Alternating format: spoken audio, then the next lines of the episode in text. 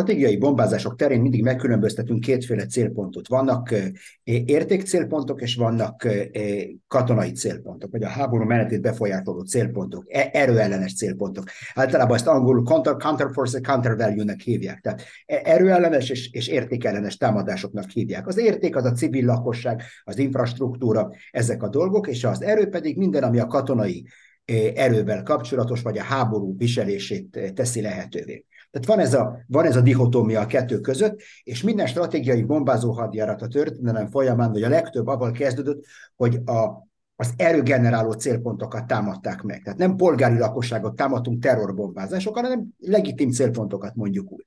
És akkor nagyon hamar bekövetkezik az, ami bekövetkezett a második világháború alatt, hogy néhány ilyen drón, vagy bomba, vagy rakéta eltéved, eltalál civil célpontokat, és akkor a háború úgy degenerálódik egy ilyen értékellenes eh, eh, légvédelmi hadjáratá, vagyis civil célpontokat célzó eh, légvédelmi hadjárat, amikor ezt bárki akarta volna, bárkinek kezdett volna a szándéka. Hogy mondani szokás, az egész úgy kezdődött, hogy én visszaütöttem, vagy a másik visszaütött. Tehát e- ezt láthatjuk itt is, hogy ilyen drón mondjuk becsapódott volna a Moszkva melletti gázlétesítmény helyett becsapódott volna egy lakóházba, meghalt volna 40 ember, akkor láttunk volna egy orosz válaszcsapást, ami már nem véletlenszerűen talál el civil célpontokat, mondjuk egy kievi lakótelep, hanem célzottan cél, a polgári lakosság támadását célozza, és akkor nagyon hamar belemegyünk egy ilyen spirálba, amikor a lakosság már nem egy járulékos veszteség lesz, hanem egy célpont lesz. Tehát ez, ez a veszély ezeknek a pontatlan támadásoknak. Üdvözlöm Önöket, Morvai Péter szerkesztő vagyok, ez pedig a Hetek Originals, és a mai vendégünk Robert Cikászter, biztonságpolitika szakértő, a Neokon főmunkatársa. Üdvözlöm. Jó reggelt kívánok Jeruzsálemből. Csütörtök reggel beszélünk, ez az adás szokás szerint pénteken fogadásba kerülni, és a kérdésem az lenne, hogy a, talán itt az elmúlt hétnek az eseményeit össze lehetne azzal foglalni, hogy keleten a helyzet változatlan, ugye több mint egy hét telt el a háborúnak az egyéves évfordulója óta, de egyelőre úgy tűnik, hogy nincsen nyoma a Putyin elnök által beígért nagy meglepetésnek. Bakmutban például zajlik az a csata, amiről talán pont egy hónapja beszélgettünk itt az adásban, arról, hogy a kimenetele majd megmutathatja Putyinnak a valódi céljait. Mit lehet ezekből a folyamatokból kiolvasni ön szerint? Én ezt, ehhez hozzászóltam ezelőtt egy hónappal körülbelül, mikor mindenki a nagy tavaszi offenzíváról beszélt.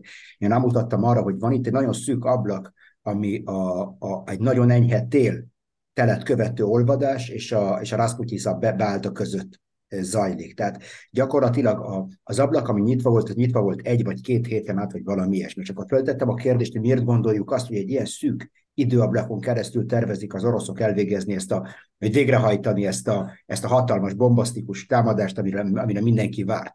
És én azt hiszem, hogy amit láttunk ezekben az időkben, az, ami várható volt, és ami elérhető volt egy ilyen szűk intervallum alatt, ilyen formáló támadások, látjuk főleg Bakhmut környéken, látjuk az északi fronton is, látjuk lent téren, Vuledárnál volt ez a meg, meglehetősen sikertelen támadás, tehát az oroszok próbálják a, előkészíteni, formálni az arcvonalat, épp úgy, mint az ukránok, a, a valódi tavaszti offenzívára, tehát mikor felszárad a sár, és akkor mikor újra lehet indítani ezeket a nagyszabású hadműveleteket, akkor kedvező pozícióból akarják kezdeni ezeket a támadásokat, mint a, mondjuk a tél közepén voltunk.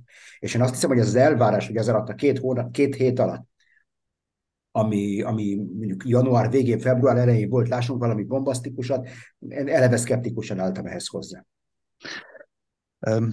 Tegnapi hír volt az, hogy szintet lépett a drónháború az orosz-ukrán konfliktusban, miután 24 órán belül ukrán harci eszközök legalább 6 célpontot támadtak mélyen Oroszország területén, voltak köztük Gazpromnak a kőolaj tározói is például, és az egyik ukrán drónt, azt Moszkva közelébe, talán 70 kilométerre Moszkvától lőtték le. Mi lehet ezeknek a támadásoknak a célja, mit akarnak az ukránok elérni vele, üzenni akarnak, vagy tényleges katonai céljaik is vannak ezeknek a mélységi támadásoknak? Szerintem van egy politikai dimenzió, amire ön, ön is rámutatott, hát van egy ilyen figyelmeztető és egy ilyen megtorló jellegű gesztus, hogy mi is meg tudjuk támadni a ti hátországotokat, de ennél sokkal-sokkal fontosabb, van itt egy katonai aspektus. már, már legalább két hete beszélünk arról, hogy talán megjelentek Ukrajnában ezek a hosszú távolságú siklóbombák, úgy repülőgépről, mint a HIMARS-okból indított siklóbombák, amikkel mélyen lehet támadni Oroszország területét. Most tisztában kell lenni azzal, hogy ezek a siklóbombák sokkal lassabbak, mint a HIMARS rakéták, és sokkal-sokkal sebezhetőbbek a különböző légvédelmi rendszerek által. És szerintem ezekkel a támadásokkal az ukránok azt próbálják elérni, pont amit az oroszok próbáltak elérni az ő támadásainkkal. Megpróbálják leterhelni az orosz légvédelmet, megpróbálják arra kényszeríteni az oroszokat, hogy a frontról kivonják a légelhárítást, és megvédjék vele Moszkva környékét és a többi fenyegetett nagyváros környékét, talán a Krímet, és ebben lehetővé tegyék azoknak az új amerikai eszközöknek a, a bevetését a, a frontok, frontok mélységében. Mert enélkül, hogyha az orosz légvédelmi rendszer intakt marad, megmarad eredeti állapotában a frontok mellett, akkor ezeknek a siklóbombáknak igen-igen korlátozott hatása lesz. Majd még a légi háborúnak a kérdésére visszatérni, de, de még ehhez kapcsolódóan mi lehet az a vörös vonal Oroszország számára, ami ezeket a mélységi támadásokat érinti? Mi az a, az a pont, ahol ők is keményebben válaszolhatnak ezekre? Amitől, amitől én tartok, az egy pont olyan eh, átmenet a, a Inkább ezt másképp fogalmaznám meg. A stratégiai bombázások terén mindig megkülönböztetünk kétféle célpontot. Vannak értékcélpontok, és vannak katonai célpontok, vagy a háború menetét befolyásoló célpontok, e, erőellenes célpontok. Általában ezt angolul counter, counter force, counter value-nek hívják. Tehát e, erőellenes és, és értékellenes támadásoknak hívják. Az érték az a civil lakosság, az infrastruktúra, ezek a dolgok, és az erő pedig minden, ami a katonai erővel kapcsolatos, vagy a háború viselését teszi lehetővé. Tehát van ez, a, van ez a dihotómia a kettő között, és minden stratégiai bombázó hadjárat a történelem folyamán, vagy a legtöbb abban kezdődött, hogy a, az erőgeneráló célpontokat támadták meg. Tehát nem polgári lakosságot támadtunk terrorbombázásokkal, hanem legitim célpontokat mondjuk úgy. És akkor nagyon hamar bekövetkezik az, ami bekövetkezett a második világháború alatt, hogy itt néhány ilyen drón, vagy bomba, vagy rakéta eltéved, eltalált civil célpontokat, és akkor a háború úgy degenerálódik egy ilyen értékellenes eh, eh, légvédelmi hadjáratá, vagyis civil célpontokat célzó eh, légvédelmi hadjárat, amikor ezt bárki akarta volna, bárkinek kezdett volna a szándéka. Hogy mondani szokás, az egész úgy kezdődött, hogy én visszaütöttem, vagy a másik visszaütött.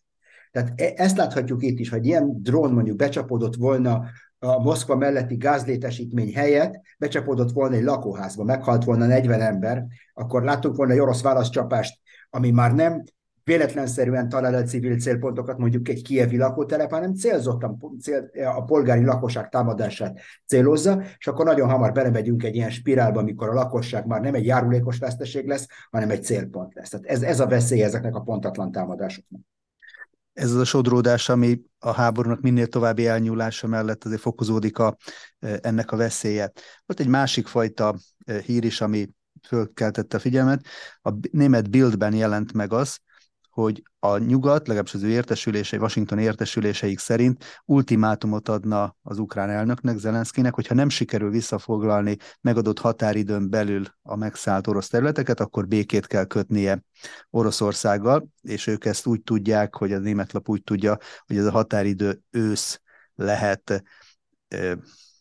Egyrészt a kérdésem az, hogy mennyire le- lehet vagy érdemes hitelt adni egy ilyen egyébként névtelen forrásra hivatkozó értesülésnek, illetve talán független attól, hogy most a, ez a konkrét értesülésnek mennyi a valóság alapja, lehet-e racionális tartalma egy ilyenfajta határidő kitűzésének?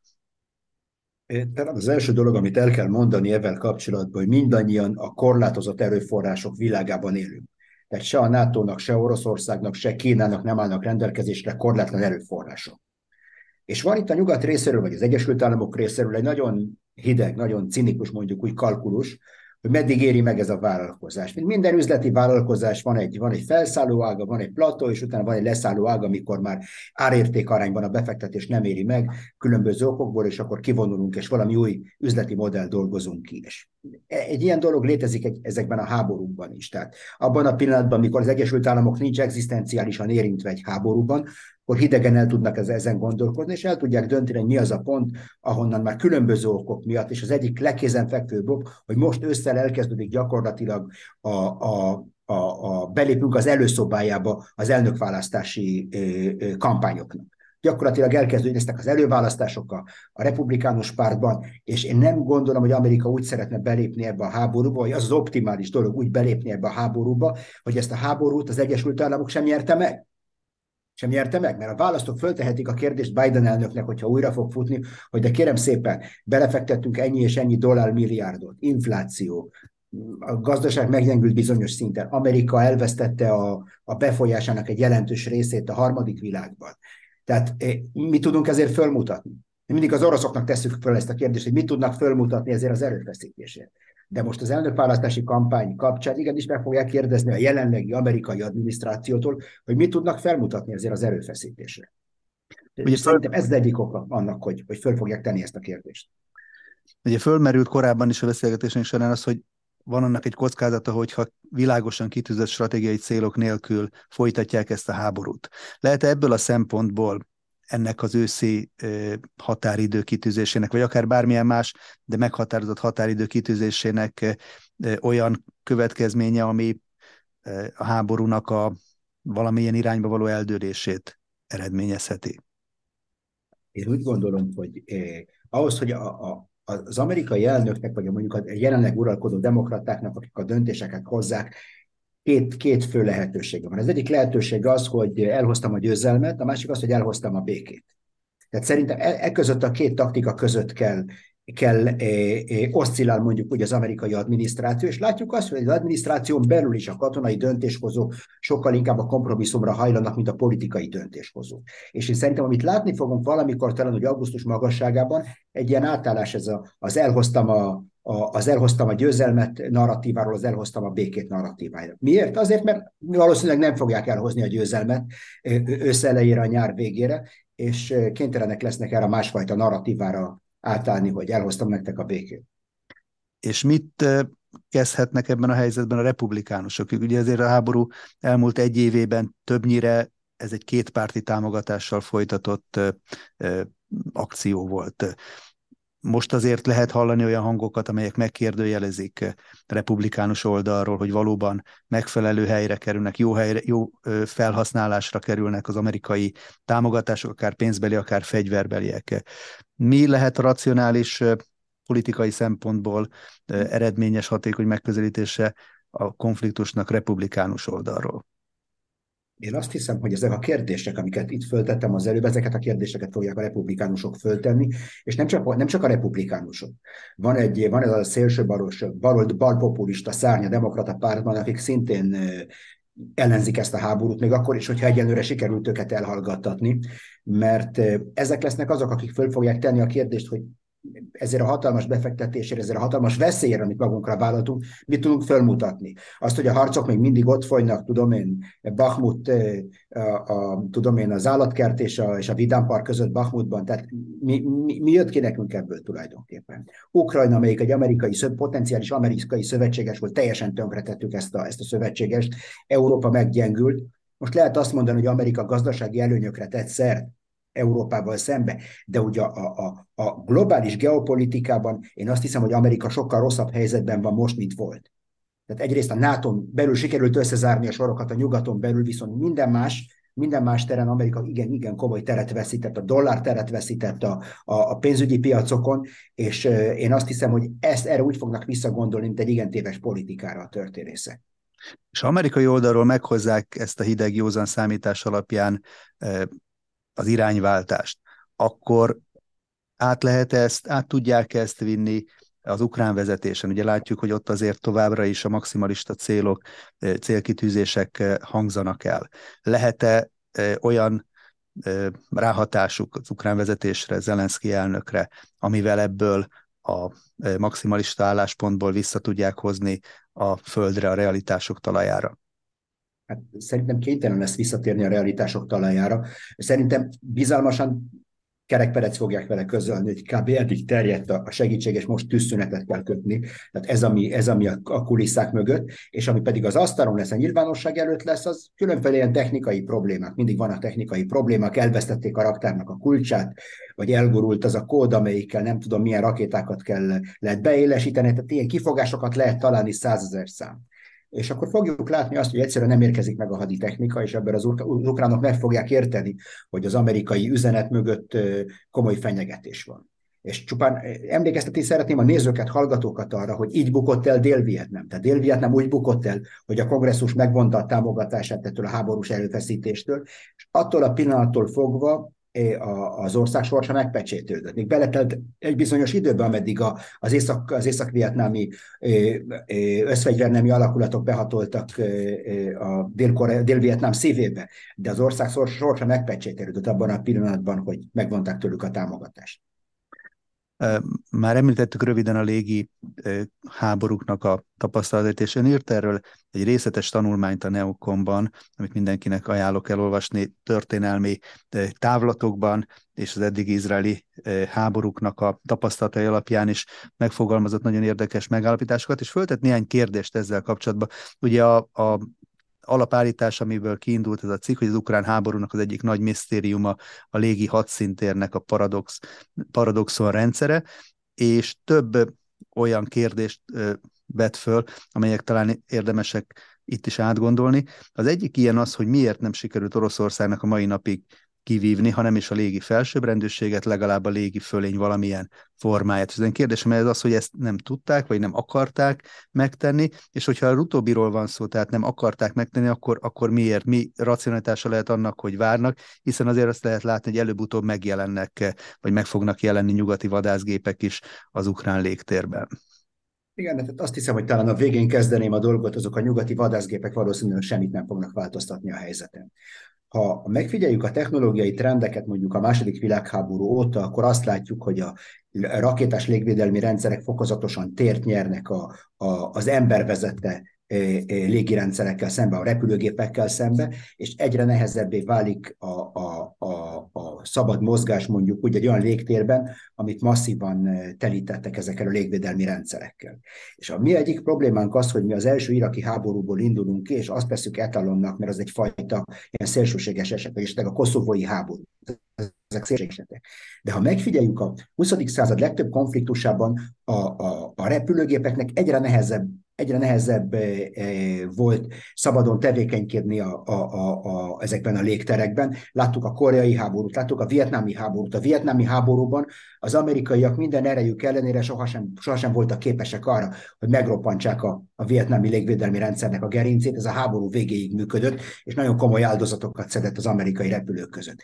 A Jomkipuri háború alatt Izrael elvesztette a repülőgépeinek az egyharmadát. És ne felejtsük el, hogy a világ egyik legjobb, legtapasztaltabb légierejéről beszélünk. Harcokban edzett és állandóan harcokban é, é, é, gyakorolt légierről van szó, és még így is. Az első libanoni háborúban csak egy igen-igen bonyolult drónok és elektronikus hadviselési rendszer felhasználásával sikerült a, a szír légvédelmi rendszert megtörni, és mind a mai napig. Ha megfigyeljük Izraelnek a a mozgásait mondjuk a szír légtérben, vagy Libanon légterében, akkor látjuk, hogy úgy harcolnak, mint az, úgy harcolunk, mint az oroszok. Tehát nem próbálunk berepülni Szíria légterében, hanem nagy távolságból lőjük ki ezeket a nagy, nagy hatótávolságú csapásmérő eszközöket, és itt nem az ukrán vagy az orosz légvédelmi rendszerről van szó. Itt semmi kis közel-keleti államnak néhány orosz vagy ex-szovjet légvédelmi rendszeréről van szó, és Izrael oldalán egy hatalmas kiber meg elektronikus hadviselési támogatás van. Tehát ideális körülmények. Még ideális körülmények között se éri megkockáztatni, és amikor egyszer elszámoltuk magunkat, a szélek egyből előttek egy F-16-os vadászgépet. Tehát én azt hiszem, hogy ezek a légvédelmi rendszerek annyira, pont, annyira hatékonyak, annyira veszélyesek, hogy az oroszok a közelkeleti tapasztalataik alapján, mai napig is itt vannak a közelkeleten, egyszerűen megértették, hogy nem éri meg ezt a zárat megfizetni. Még ha lehetséges is lenne kivívni ezt a légifölényt, egyszerűen nem éri meg az ár. És az ukránok pont ugyanerre a következtetésre jutottak. Tehát emiatt lehet az, hogy ahogy ön említette, az orosz légifölényt eh, nem tudják, és akarják eh, érvényesíteni, eh, de nem jelent ez egy lehetőséget ukrán oldalról, Ukrajna számára, hogy ők akkor viszont a maguk oldalán ezt a helyzetet előnyükre fordítsák? Hát először is el kell mondani, hogy mind a két fél nagyon-nagyon szeretné kivívni a légifölényt, csak nem tudják. Pontosabban nem akarják megfizetni az árat. Tehát szerintem egyértelmű az ukránok teljesen képtelenek erre, az oroszok pedig lehet, hogy képesek lennének rá, de nem, nem hajlandók megfizetni az árat. Ez az egyik dolog. A másik dolog az, hogy ez nem jelenti azt, hogy a repülőgépek eltűntek a légtérből.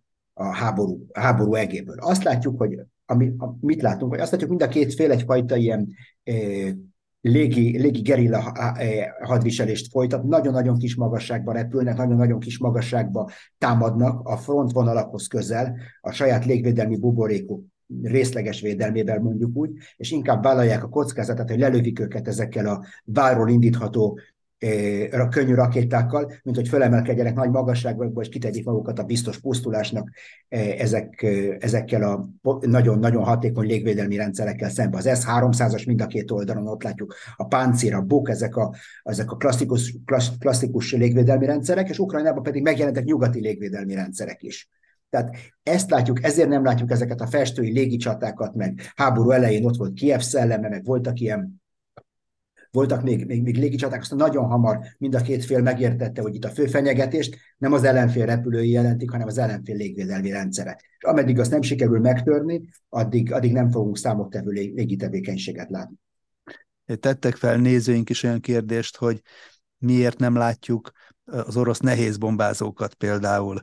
Annak is ez a fajta fokozott légvédelmi fenyegetés az oka, vagy, vagy van valamilyen más taktikai megfontolás mögötte? Nem, látjuk őket, abszolút látjuk őket. Látjuk őket, fölemelkednek a levegőbe, és körülbelül úgy viselkednek, mint a, mint a haditengerészeti egységek a Fekete-tengeren vagy a Kaszpi-tengeren. Kilőnek egy rakétát, amit gyakorlatilag kilőhet, kilőhettek volna, miközben ott köröznek a, a pilótaklub fölött, tudom én, Moszkva mellett, onnan is kilőhették volna ezt a rakétát. Tehát na, nagy, nagyon nagy távolságból lőnek ilyen manőverező robotrepülőgépeket ukrán célpontokra, és nem próbálnak meg gravitációs bombákat használni, tehát átrepülni mondjuk az ukrán légtér mélységében, és ott ledobni ezeket a gravitációs bombákat.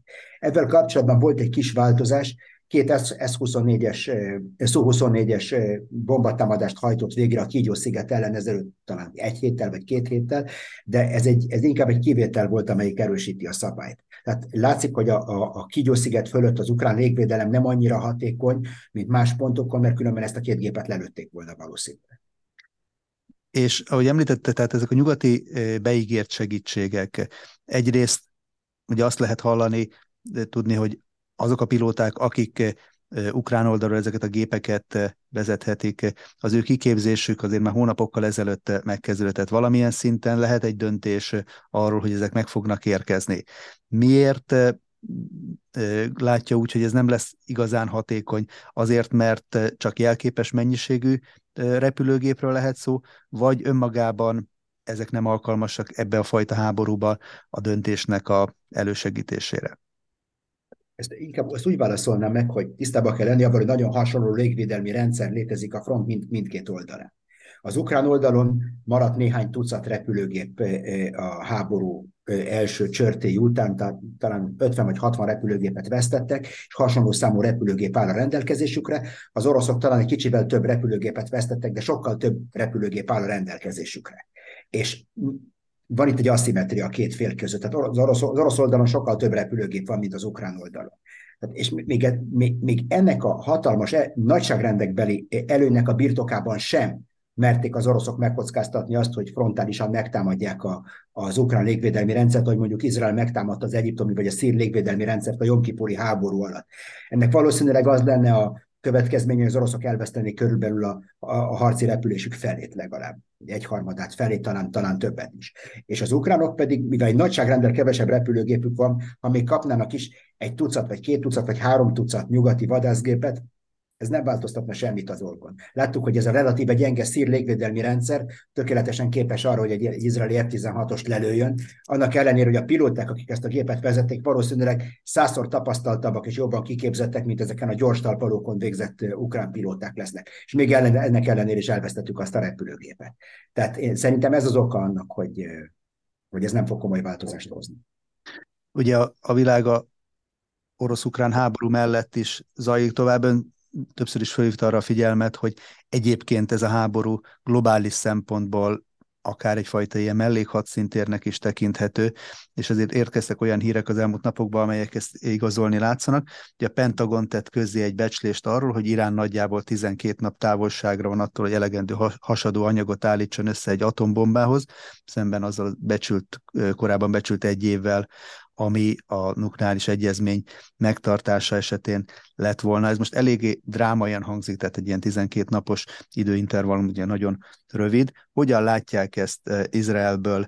Ez Ugye sokat hallottunk azért elmúlt években különböző határidőkről, dátumokról, ez most ehhez, ezekhez képest egy radikális új fenyegetési szintet jelent?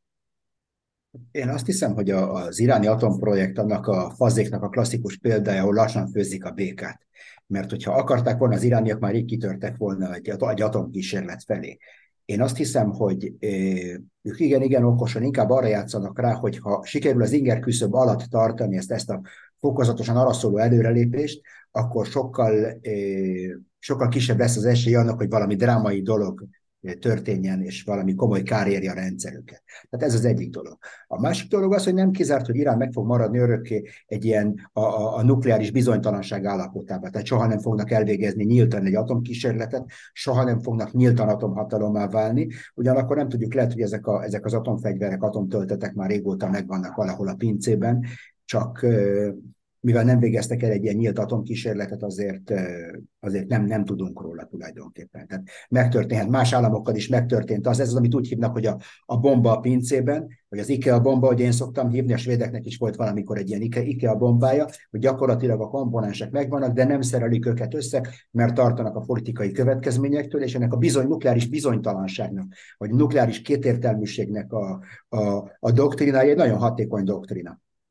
Mondjuk, hogyha ezt összehasonlítjuk, ezt a fajta iráni drogtinát Észak-Koreának a stratégiája ami viszont egy nyílt rakétatesztekkel, nukleáris tesztekkel bizonyított, alátámasztott program, akkor hatékonyságban melyik érdekérvényesítésben melyik lehet meggyőzőbb? Hát itt, itt a politikai célokon múlik minden. Tehát vannak mondjuk más államok, nem akartak konfliktust kreálni a patronusaikkal, és ezért megmaradtak örökké ebben a, a nukleáris bizonytalanságnak az állapotában. És lehet, hogy Irán is ezt, ezt tartja a legbölcsebbnek, hogyha, hogyha ezt a politikát folytatja, mert ebben nem kényszeríti cselekvésre mondjuk a nyugatot, vagy az Egyesült Államokat. Tehát most lenne egy, nyugati, lenne egy iráni atomkísérlet, akkor valószínűleg ez egy döntés, döntés elé állítaná egy, egy döntési csomópontba helyezni úgy az Európai Uniót, mint, mint az Egyesült Államokat, és akkor miért ne spóroljuk magunk, magunknak meg ezt a fejfájást. Tehát ha a másik fél úgy gondolja, hogy nekem ezek az eszközeim megvannak, akkor minek haragítsam magamra az egész világot egy ilyen kísérlettel. Ugyanakkor azért rendszeresen lehet hallani, olvasni arról, hogy izraeli oldalról is, de Amerikával együtt is vannak rég kidolgozott tervek egyfajta megelőző csapás számára, és néhány napja a Jerusalem Postban jelent meg egy hosszú-hosszú tanulmány arról, hogy hát milyen formában történhetne, meg milyen lépésekből állhatna össze egy ilyen megelőző csapás, aminek azt mondták, hogy a kulcs tényezője azok az F-35-ös vadászgépek, amelyek egy olyan szintet jelentenek, amelyekkel még ezt a nagyon erőteljesen és több rétegben fölépített iráni légvédelmi rendszert is ki lehet kerülni. Mit érdemes tudni erről az F-35-ösről? Mennyiben más ez, mint amit mondjuk itt a orosz-ukrán háborúban emlegetett F-16-osok képviselnek? A, a, a különbség a két generáció között, a legnagyobb különbség az, hogy a, a, az F-35-ös olyan lopakodó technológiával van felszerelve, ami lehetővé teszi, hogy egy légvédelmi radarokkal és egyéb eszköző, eszköz, észlelő eszközökkel telített légvédelmi rendszerben is aránylag szabadon tudjon mozogni most olyan, mint egy ilyen láthatatlanságnak a köpenye, vagy mint, vagy mint a gyűrű, a plátói történetben, aki fölveszi a gyűrűt, az láthatatlanná válik, és akkor megölheti a királyt, meg stb. stb. stb. ismerjük ezt a történetet. Tehát e, ez nem egy, nem egy ilyen mágikus dolog. Csökkenti az esélyét annak, hogy, hogy észlelhető legyen egy ilyen, egy ilyen légieszköz, és le, nagyon lerövidíti azt a hatótávolságot, amin belül észlelhetővé válik és voltak arról jelentések, hogy ezek, a, ezek az F-35-ösök, izraeli F-35-ösök már, már elmentek korzózni Teherán fölött, és ott ki is rúgták a, a, a, az iráni légvédelemnek a parancsnokát annól, tehát valószínűleg lehetett valami a dologban, mert ott, ott is komoly személyi cserék történtek. Viszont tisztában kell lenni avval, hogy van, van egy nagyon masszív technológia átadás Oroszország részéről Irán számára, vagy tudás tudás információ átadás, és az orosz katonai jelenlét, az orosz technológiai hírszerzés itt a közel-keleten, a szíriai bázisokon egyfolytában figyeli ezeket az izraeli támadásokat cél, célpontok ellen, és tanulja őket. Tehát tisztában kell lenni abban, hogy van még egy gyakorlópálya, az ukrán gyakorlópálya helyett van egy közel-kelet. És Izrael szállítja azokat a, mondjuk hogy azokat a statisztákat ezekhez a, az, orosz, ehhez az orosz tanulási folyamathoz, amin az oroszok tanulnak, és az oroszok már évek óta tanulnak. Évek óta tanulmányozzák a leghaladóbb nyugati technológiai rendszereket, és most megvan a veszély annak, hogy ezt az információt átadták Iránnak, és akkor egyre mondjuk, hogy egyre nehezebb lesz egy ilyen támadást végrehajtani, ahogy az orosz és az iráni kapcsolat erősödik. Ugye azt nem tudjuk, hogy mikor és egyáltalán fog-e döntés születni egyfajta ilyen megelőző csapástól, de egyébként milyen kihívásokat jelent, mi, milyen ö, ö, megoldásokban kell gondolkodniuk azoknak, akik egy ilyen támadást megterveznek, mit kell hány lépésben leküzdeni ahhoz, hogy ennek egyáltalán eredménye és értelme lehessen? Hát teljesen egyértelmű, hogy Irán megpróbálja elrettenteni Izraelt egy ilyen lépéstől ezekkel a, a rövid hatótávolságú rakétákkal, amiket Izrael köré telepített. Tehát látjuk ezeket Libanonban, a Hizballah kezében, látjuk őket Szíriában, látjuk ezeket nyugat, Irak nyugati részén, Jemenben is, Jemenből is ki lehet lőni drónokat, amik elérhetik Izraelt, vagy rakétákat, balisztikus rakétákat a gázai övezetből. Tehát gyakorlatilag Irán igyekezett bekeríteni Izraelt ezekkel a, ezekkel a csatlósaival, és elhelyezni ezeket a rendszereket. Most Izrael valami hasonló taktikát folytat, folytat az arab államok segítségével, az arab szövetségesei segítségével, az emírségek, stb., Szaudarábia, és a közép-ázsiai államok, az Iránnal szomszédos közép-ázsiai államok segítségével szintén Izrael is megpróbál valami hasonló, hasonló bekerítést, vagy, vagy részleges bekerítést kieszközölni Iránnal szemben. Egy nagyon-nagyon érdekes góljáték folyik a közel hogy ki az, aki be tudja keríteni a másikat, és az igazi okosság az úgy, úgy elrettenteni a másikat, hogy ne kelljen megnyomni azt a bizonyos ravaszt.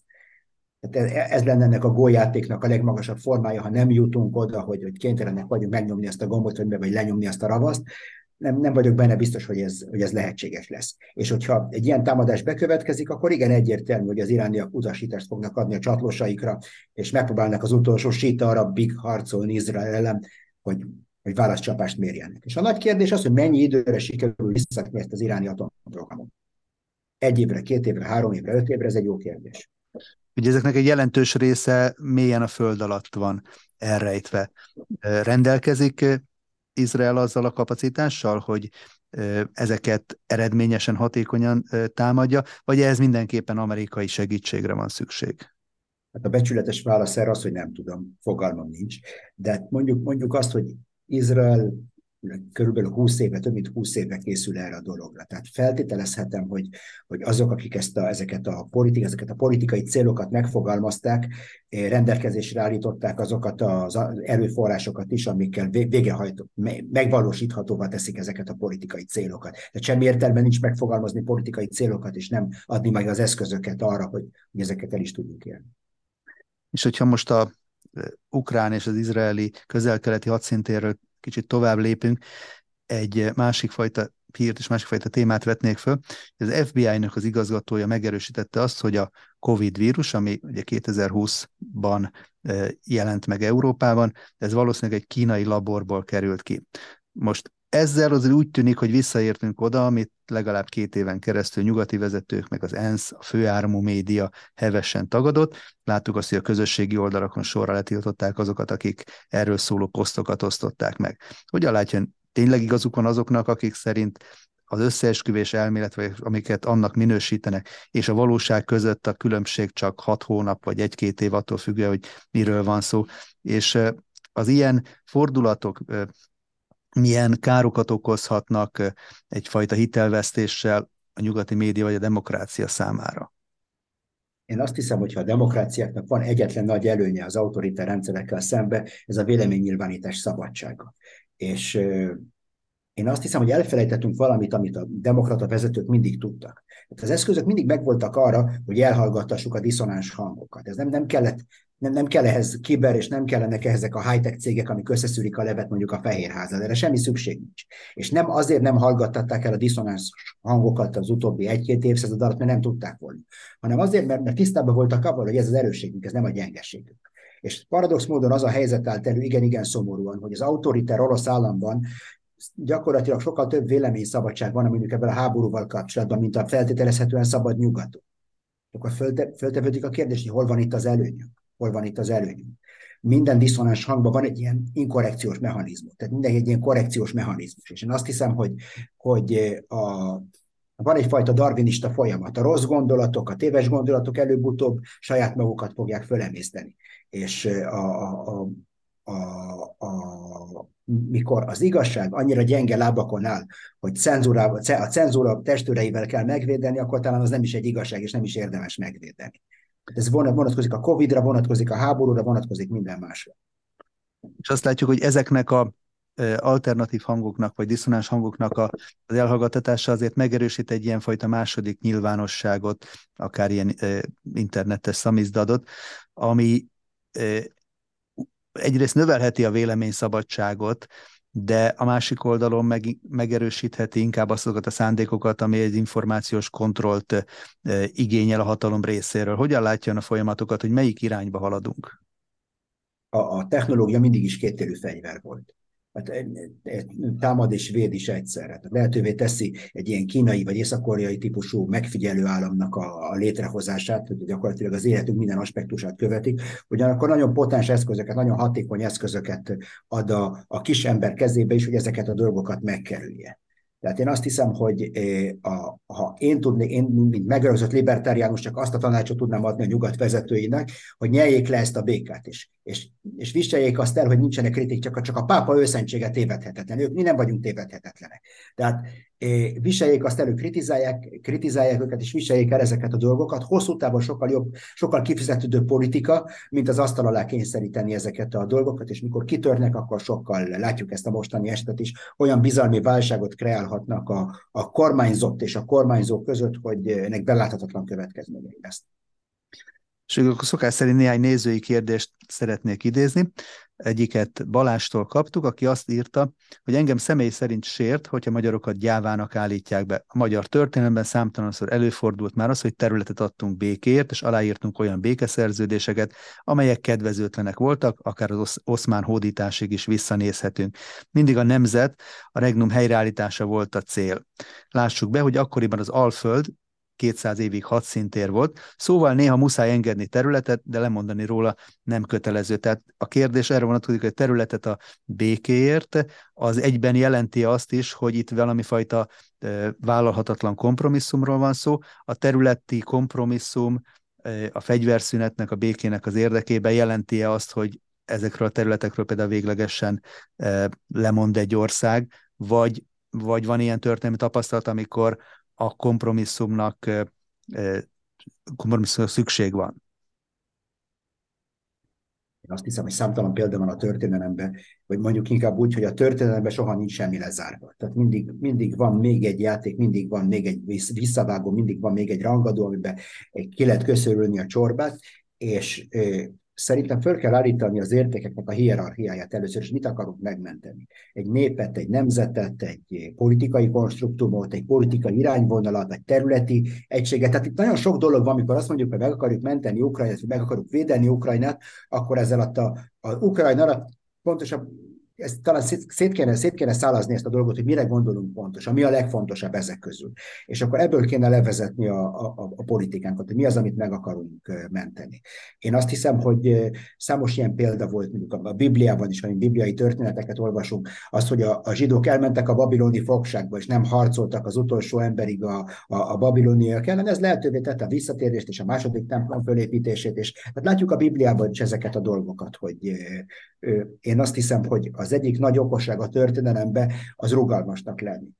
ott, ahol nem, nem, nem szükséges meghajolni, ott sziklasziráldaláni, ahol meg, meg, meg, ahol meg lehet hajolni, anélkül, hogy eltörjön az ember, ott meghajolni. Hát én azt hiszem, hogy ez a fajta pragmatizmus, ez a fajta rugalmasság az, ami egy, egy népnek, egy nemzetnek a túlélését biztosítja. De ezt most én teszem hozzá kérdésként, az Izrael megpróbált az elmúlt évtizedekben a területet a békért elvett követni, ugye ez volt a oszlói megállapodásnak is a alap gondolata, de azért úgy tűnik, hogy ez legalábbis ott, abban az adott helyzetben nem igazán működött. Én úgy gondolom, hogy az osztói folyamatnak a logikája tulajdonképpen egyfajta demográfiai politika logika, politikai logika volt, nem területi logika. A logika az volt, hogy nem akarunk egy másik népen uralkodni. Meg van írva a Bibliában, hogy ne legyél birodalom, ne nyomj el más népeket és Izrael soha nem akart a palesztin nép fölött uralkodni. Izraelnek szüksége volt a területnek egy részére, hogy megvédje magát, de a, nem akartunk egy másik etnikumot, etnikumot elnyomni, egy másik etnikumon uralkodni. És egy, egy kísérlet volt arra, hogy elválasztjuk a két etnikumot egymástól, és mind a két etnikum meg tudja alapítani a saját nemzetállamát a saját területén. Ez nem sikerült különböző okokból, főleg azért nem sikerült, mert a másik oldal nem volt hajlandó elismerni a zsidók jogát ahhoz, hogy az önrendelkezéshez ahhoz, hogy a zsidók alapíthassanak egy saját nemzetállamot a Jordán folyó és a tenger között. Hogy Izrael elismerte a palesztinok jogát valami ilyesmire, a másik fél ezt nem ismerte. Tehát az ő szempontjukból kellett volna legyen egy palesztin állam, amelyik Judenrein, amiben egy száz zsidó nem marad, és egy, egy ilyen multikulti állam, amelyik nyilvánvaló, hogy nem egy zsidó nemzetállam, hanem valamilyen multikulti dolog, ami majd meglátjuk. Tehát e, ebbe, ebbe idáig meg voltak hajlandók elmenni a palesztin. Balázsnak a kérdése az úgy szól, hogy Európának sokkal logikusabb lett volna egy szövetség Oroszországgal, mint az, hogy Amerika csicskája maradjon. Egy orosz-Európai Uniós India szövetség kiválóan tudná ellensúlyozni Kínát. Eljött azonban azt látjuk, hogy az Unió elsüllyed, és lesz egy orosz-kínai-indiai szövetség, ami eltapossa a nyugatot. Miért nem követte Európa az előbb említett utat? Én nem vagyok benne biztos, hogy ez jobb lett volna, de hát ez már nézőpont kérdése, ez tényleg világnézetnek nézőpont kérdése. Ezt, szerintem ez azért nem következett be, mert volt Európa, Európa gyakorlatilag a második világháborúban megszűnt világhatalomnak lenni. Tehát a világhatalom középpontja kikerült Európából, bizonyos fokig Adolf Hitler volt az utolsó valóban világ, eh, tehát a világ, eh, a világ szinten mozgó mondjuk úgy politikai vezető. Ő volt az utolsó politikai vezető Európában, aki a világ szinten tudta befolyásolni az eseményeket. Mikor, mikor eh, Németország, Németország szétesett a második világháború után, és Európa gyakorlatilag amerikai meg orosz katonai megszállás alá került, akkor a, a döntés igen egyszerű volt, alapítunk egy nato azért, hogy az oroszok kint legyenek, a németek lent legyenek, az amerikaiak meg benn maradjanak. És aki bent marad, aki ezt az egészet garantálta, ő, ő, az Egyesült Államok, ők diktálták a folyamatokat. Hogyha az oroszok foglalták volna el Európát, és nem csak az Elbáig jutottak volna el, hanem Isten ments a Lamás csatornáig, akkor valószínűleg ők diktálták volna, és Európa teljesen más, más az európai történelem a 20 század elében teljesen másképp alakult volna. Ezért kell megnyerni a háborúkat. Tehát az egyik nagy tanulsága a történelemnek az, hogy a háborúkat jobb megnyerni, mint nem megnyerni. Világos.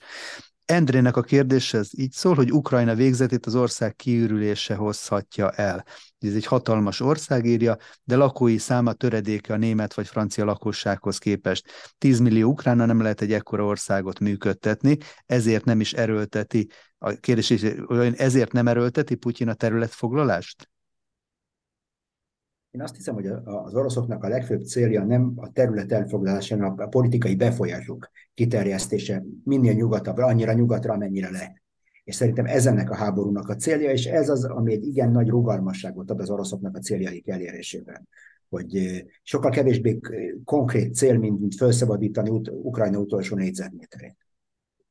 És egy olyan kérdés, amire én nem gondoltam, hogy ez e, igazából kérdés lehet, de mivel többen föltették, ezért idézem ezt Sándortól, de másoktól is kaptunk hasonló kérdést önhöz. Ez így szól, hogy nagyon komoly és független szakértőnek tartom Robertet, kiemelkedő a tudása a többi szakértőhöz képest.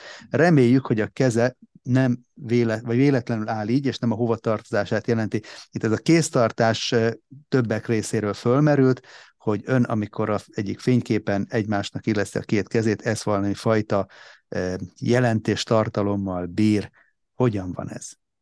Hát ezt nekem, nekem meg, megtanították, mikor meg egész-egész fiatal voltam, hogy teljesen mellékes, hogy milyen, milyen marhasságot mondunk egy beszéd folyamán, hogyha pillanatragasztóval így összeragasztjuk az ujjainkat, akkor ez nagyon tiszteletre méltóan fog hangzani, ugyanakkor nagyon, ez az, amit úgy hívnak, hogy a láncsa, tehát ez a, a, az ujjak, hogy előre mutatnak, van ebben egy ilyen asszertív üzenet is, és eh, megakadályozza az embert abba, hogy, hogy vakarozzon, vagy hogy piszkálja az órát, miközben beszél, vagy mindenféle hülyeségeket csináljon a kezbe, zsebre vágja a kezét, ami szintén nem egy udvarias dolog. Tehát ez a legbiztosabb módja annak, hogy, hogy az ember ne csináljon butaságokat a kezével, és amivel aztán csökkenti a mondani valójának az impaktját. És láttuk mondjuk Angela Merkelnél is szívesen alkalmazta, ez Trump elnök. Trump elnök nagyon szívesen alkalmazta ezt a, ezt a, ezt a poszt, hogy összeragasztja pillanatragasztóval az ujjait, és úgy beszél. Én nem tudom, hogy milyen, mi, mire céloztak ezzel, de szívesen hallanék erről többet.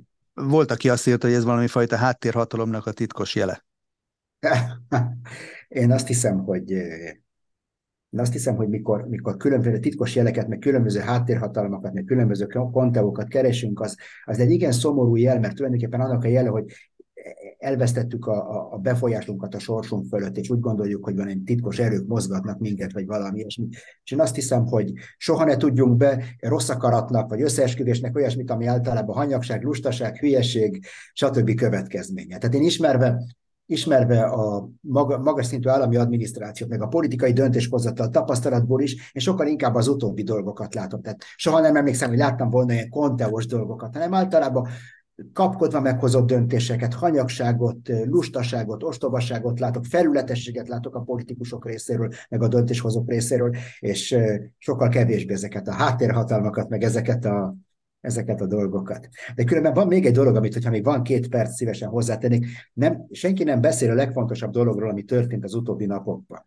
Ez Si elnöknek a találkozója Lukasenko elnökkel Fehér Oroszországban. És amit láttunk tulajdonképpen, ez a kínai haditechnikai és gazdasági segítség Oroszországnak a hátsó ajtón keresztül. Tehát abban a pillanatban, hogy a nyugat elkezdte fenyegetni Kínát, hogy hogy Irgun Burgon, hogyha támogatást nyújtanak Oroszországnak, akkor itt van Schrödinger macskája, Belarus, amelyik, hogyha akarjuk Oroszország része, ha nem akarjuk Orosz, akkor Oroszországnak nem a része, és akkor Belaruson keresztül Kína gyakorlatilag megadhat mindent Oroszországnak, amit akar, és a tagadhatóság elvét föntartották. Tehát szerintem ez egy óriási változás, ami történt, és nagyon nagy kihatásai lesznek erre a háborúra.